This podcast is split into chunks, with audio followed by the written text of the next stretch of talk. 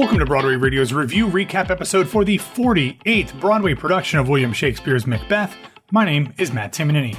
Once more into the breach, dear friends. If you are listening to this in Patreon, it is a standalone episode in your feed, and if you're hearing it in the regular feed, it is also a standalone episode because instead of the reviews coming out on the show's actual opening night, Thursday, April 28th, they were released around midday on Friday, April 29th, for what I'm assuming are reasons related to the show's struggles with COVID. Leading the Sam Gold production as Thane and Lady Macbeth is 007 himself, Daniel Craig, and the always phenomenal stage and screen star Ruth Negga in her Broadway debut. Also in the company is the should be Tony winner Amber Gray as Banquo, Grantham Coleman as Macduff, Asia Kate Dillon as Malcolm, Paul Lazar as Duncan, and more. The show is currently scheduled to play the Longacre Theatre through July 10th. If you are listening to the sound of my voice right now, I am going to assume that I don't need to give you a plot description for the Scottish play, so we will just move into the reviews. Review aggregator site Did They Like It has collected 15 reviews as of recording time, with none of them being positive, 10 being mixed, and 5 being negative. Starting first with Jesse Green of the New York Times, who was mixed, he opens his review writing, quote, Macbeth, the character, is full of compunction, as well he should be, having murdered a king to get his throne. But why should Macbeth, the play, be just as uneasy about its authority? Despite the star power of Daniel Craig and Ruth Negga, the overwrought production that opened on Thursday at the Longacre Theatre seems unsure of its welcome, as if a classic that has enjoyed nearly 50 Broadway revivals since 1768 might no longer find an audience willing to meet it halfway. I could understand that attitude if we were talking about the utterly unlovable Troilus and Cressida, but Macbeth is the most instantly accessible of Shakespeare's tragedies violent, elemental, familiar, short. No matter which way the story is bent, it maintains its recognizable human core of ambition and regret. Directors can emphasize its witchy aura, its bloodthirsty politics, its marital drama, or critique of masculinity without endangering its essential stageworthiness. But this relentlessly analytical production, directed by Sam Gold, takes even that last quality apart, offering not so much Macbeth as a private inquest into it. To signal that, as the audience enters, it begins with the curtain half up, only timidly exposing the play to view.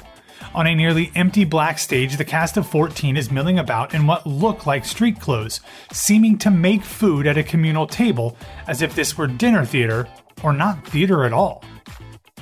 Green concluded his review writing, quote, Still, at the end of an often brutal Broadway season that was rightly concerned with harm and heartlessness, in which many shows, including this one, were bedeviled by illness and delays, I liked Gold showing us that in times of distress and violence, people should remember to care for one another. If it has nothing to do with Macbeth, it has plenty to do with us. Naveen Kumar, who was negative writing for Broadway News, said, quote, Gold's production strips Macbeth of context, but does not functionally wrestle with the timeless stuff that's left. There's not much revealed here about the folly of avarice or why it makes people crazy. The most human thing on stage is gobs of spilled blood gushing from a slit throat and poured into the witch's stew, or staining the skin and robes of the killers and the damned. It's a grisly and unearned grasp for thrills from a production without a cohesive life force of its own.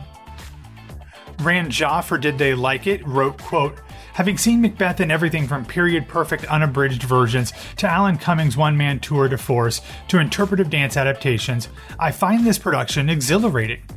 But it's not the best introduction to the play for someone who's unfamiliar with the text, and as theater artists, we certainly cannot sacrifice clarity for innovation.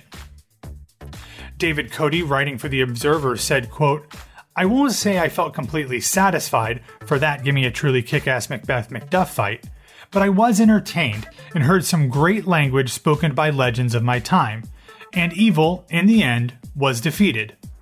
I think.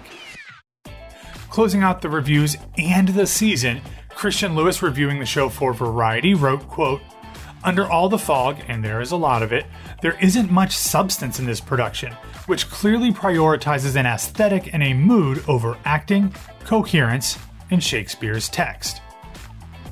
If you would like to read more of these and other reviews, we will have links to both the Did They Like It and Broadway World Review recaps in the show notes.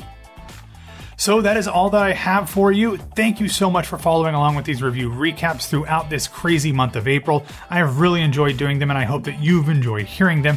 I imagine we will bring them back when more shows begin to open as the 2022 23 season opens.